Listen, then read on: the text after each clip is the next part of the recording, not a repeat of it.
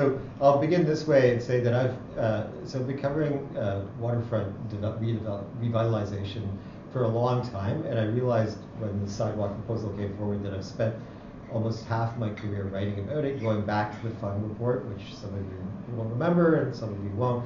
But it, it uh, this was a sort of a big framing study that came out of uh, you know years of inaction and mistakes on the waterfront uh, and produced ultimately uh, Waterfront Toronto, which was initially known as the Toronto Waterfront Revitalization uh, uh, Corporation, um, and which sort of worked for many years uh, using a very conventional development and redevelopment model that was advocated by its, by its by some of the people who were there at the birth, Tony Coombs, Joe Berridge, um, Robert Fung, of course. And this is uh, basically a model that involves uh, you know, cleaning up contaminated land, uh, investing in the public realm as a way of attracting development and investment, um, and uh, you know, sort of bringing back brownfield sites in that way. Uh, Waterfront Toronto, for many years, uh, was very well known for its commitment to public consultation.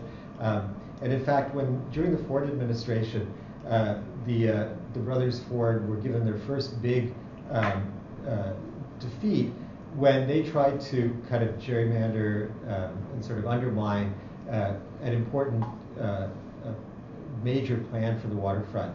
Um, and it was through the, the strength of the public consultation, the extensive involvement of Torontonians in, you know, in, in this conversation about what the waterfront should look like, that uh, they, they were told in no uncertain terms, and this led to a unanimous decision at council, that, uh, that uh, the plan to revitalize the, the, the Don and uh, reconfigure uh, some of the areas in the Portlands uh, should go forward and shouldn't be changed.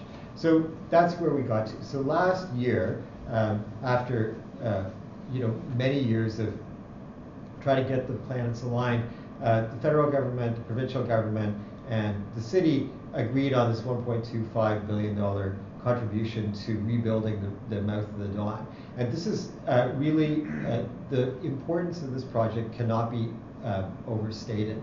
It, we don't rebuild the mouths of rivers very often. Uh, this is a very troubled mouth of a river. It's forced to go uh, make a sharp right turn, which rivers apparently don't like to do. Uh, we're going to create this floodplain and this, this new island, Villiers Island, and the, uh, the landscape architect who was responsible for this, Michael Van Valkenburgh, is a very accomplished and uh, creative person who, you know, who devised with local partners an extraordinary plan for the uh, for um, for uh, that area. Uh, eventually, uh, resources were identified through infrastructure programs at the federal and provincial level, and this money came forward. And this is a game changer because it begins this process of re configuring and naturalizing the mouth of the Don, but it basically puts uh, many big development corporations around the world on notice that uh, the that the Portlands, uh, which is not the map that you saw here, is uh, going to be open for business and mm-hmm. going to be ready for development at some point in the, in the foreseeable future, five to seven years. Uh, parenthetically, the deputy city manager, John Livey, and I sort of have this running joke that we both want to be alive when this project is finished. Um, and, uh, it looks like that actually is going to happen. So, um, so, uh, so this is a really important moment because it, as I said, because it's a commercial signal as, uh, uh along with many other things. So Waterfront Toronto went through regime change. There's a new, uh, there's a new CEO who came, stepped into office, stepped into the CEO's position a couple years ago. Um, and as Christina articulated, decided to take a different approach. And the approach was articulated through an RFP that was put on the street about, uh, was, was it May or March of last year? March. Uh, March. March. And the, um, uh, this was a complicated RFP because it was quite different than previous RFPs, which were talking about piece parcels of land. This had, you know, sort of, it was more amorphous. It was, it was basically uh, the winners would have an opportunity to negotiate as opposed to an opportunity to develop. Uh, and there was an ambiguity in the RFP about what we were talking about. And this is really important, and it's actually a topic of conversation at City Hall right at, as we speak. Mm-hmm. So the question was, are we talking about case Quayside, which is a 12.5 acre parcel, sorry, 12.4 acre parcel, which is not that big really. I mean, you could put it on this part of the campus and have plenty of room to spare. Or were we talking about Quayside plus the Portlands, which is 800 acres? Now, uh, so in my experience as a journalist, people don't understand two things: numbers with more than seven digits, and uh, and um, uh, space uh, measured. So the Portlands, if you want to understand what the Portlands would look like if you dropped it in the middle of downtown Toronto, it would go from Jarvis to Bathurst and from the, the waterfront up to Queen Street. It's a very large piece of land. It's going to take a century to develop. It's very polluted. There's a lot of work to be done. Uh, it's a big domain. It was very much featured as part of the RFP, and it was very much a feature of Sidewalk uh, Labs' uh, proposal to Waterfront Toronto. Um, and so uh, I have a colleague at a different university who's, who put it this way that they answered a question that wasn't on the exam, uh, which is, and, and the initial discussion when uh, Sidewalk Labs came forward was looking at not just at this small parcel, but looking at this larger domain. And why are we looking at the larger domain? Because that larger domain is now in play. Um, and uh, when I when I read through the vision document, which is 160, 170 pages long, it's full of ideas, some of which will be implemented and some not, uh, that uh, that speak to a very large canvas, a very large geographical canvas, a much larger canvas than Quayside. So Quayside um, uh, is, as I said, not a big space. It on its own will not make any uh, difference in uh, overall cost of living in the city of Toronto, in uh, transportation patterns in the city of Toronto.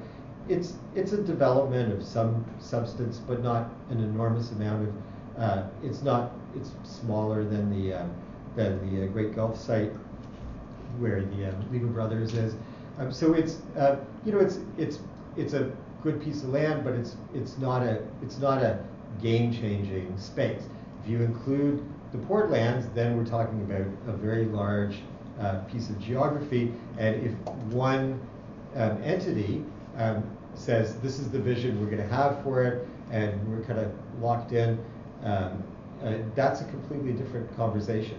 And to my mind, the conversation that Sidewalk Labs proposed when it came forward with its pitch last um, October, is talking about that bigger space. So what's going on at City Hall today?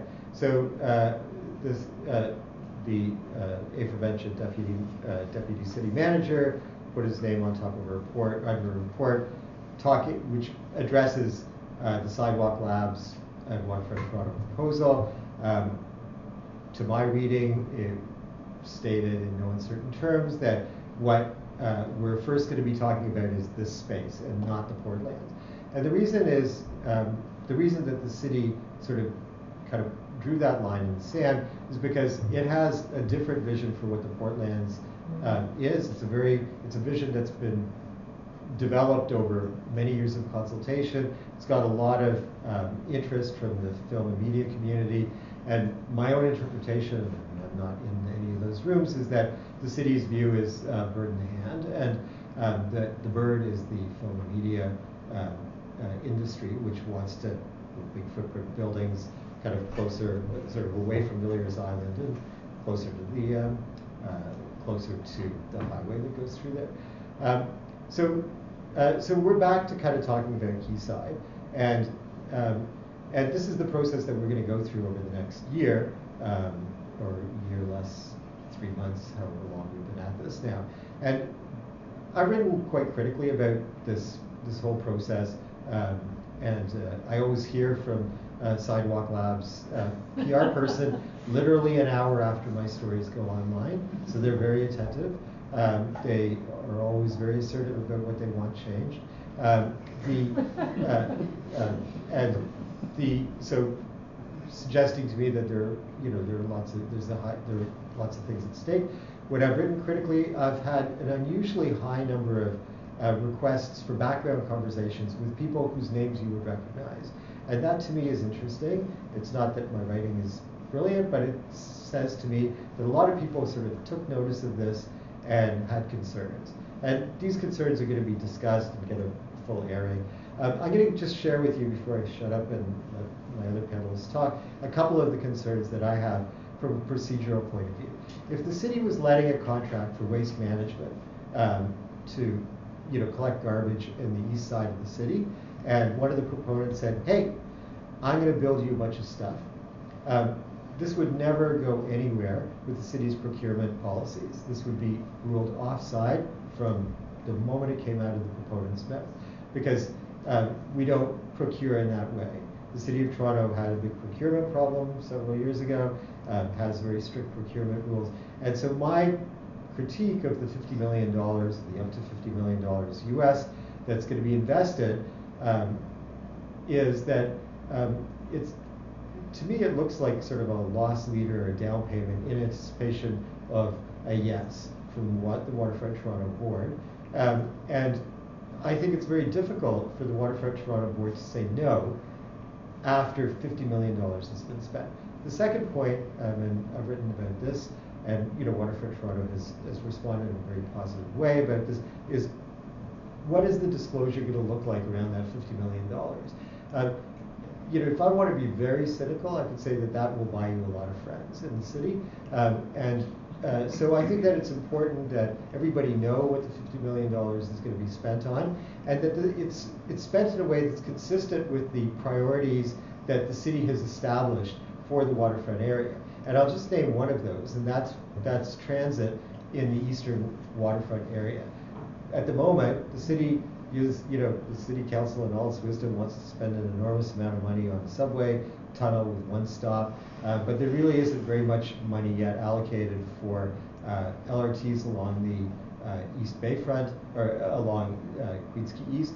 So if there's a big, if there's a, a down payment on, um, you know, infrastructure and pilot projects, I would hope that it would be consistent with uh, with established goals and policies. Um, and then the final thing that I'll point out, and, and, this is something that I wrote about in my first column, is is the question of affordability. Uh, so when I read the uh, when I read the initial visioning document, I felt very aware of um, the input of uh, of voices that really understood what was sort of top of mind in the city. And affordability, of course, is an easy one, right? It's a gimme. Um, and the question that's less evident to me is how affordability will be executed. So Waterfront Toronto has done an amazing job with providing affordable housing through its development projects, through partnerships with TCHC and so on. Um, but when you're building market units, um, there's going to be a capital cost, and then those market those units are going to go on sale. So how do we? So the initial sellers will get a low-priced unit, but then it goes up to market value. And so I'm not sure how the ball of affordability has moved down the field. Anyway, I'm going to stop there. Um, these are some questions I've put out, and I'm hoping that it can generate some discussion. All right.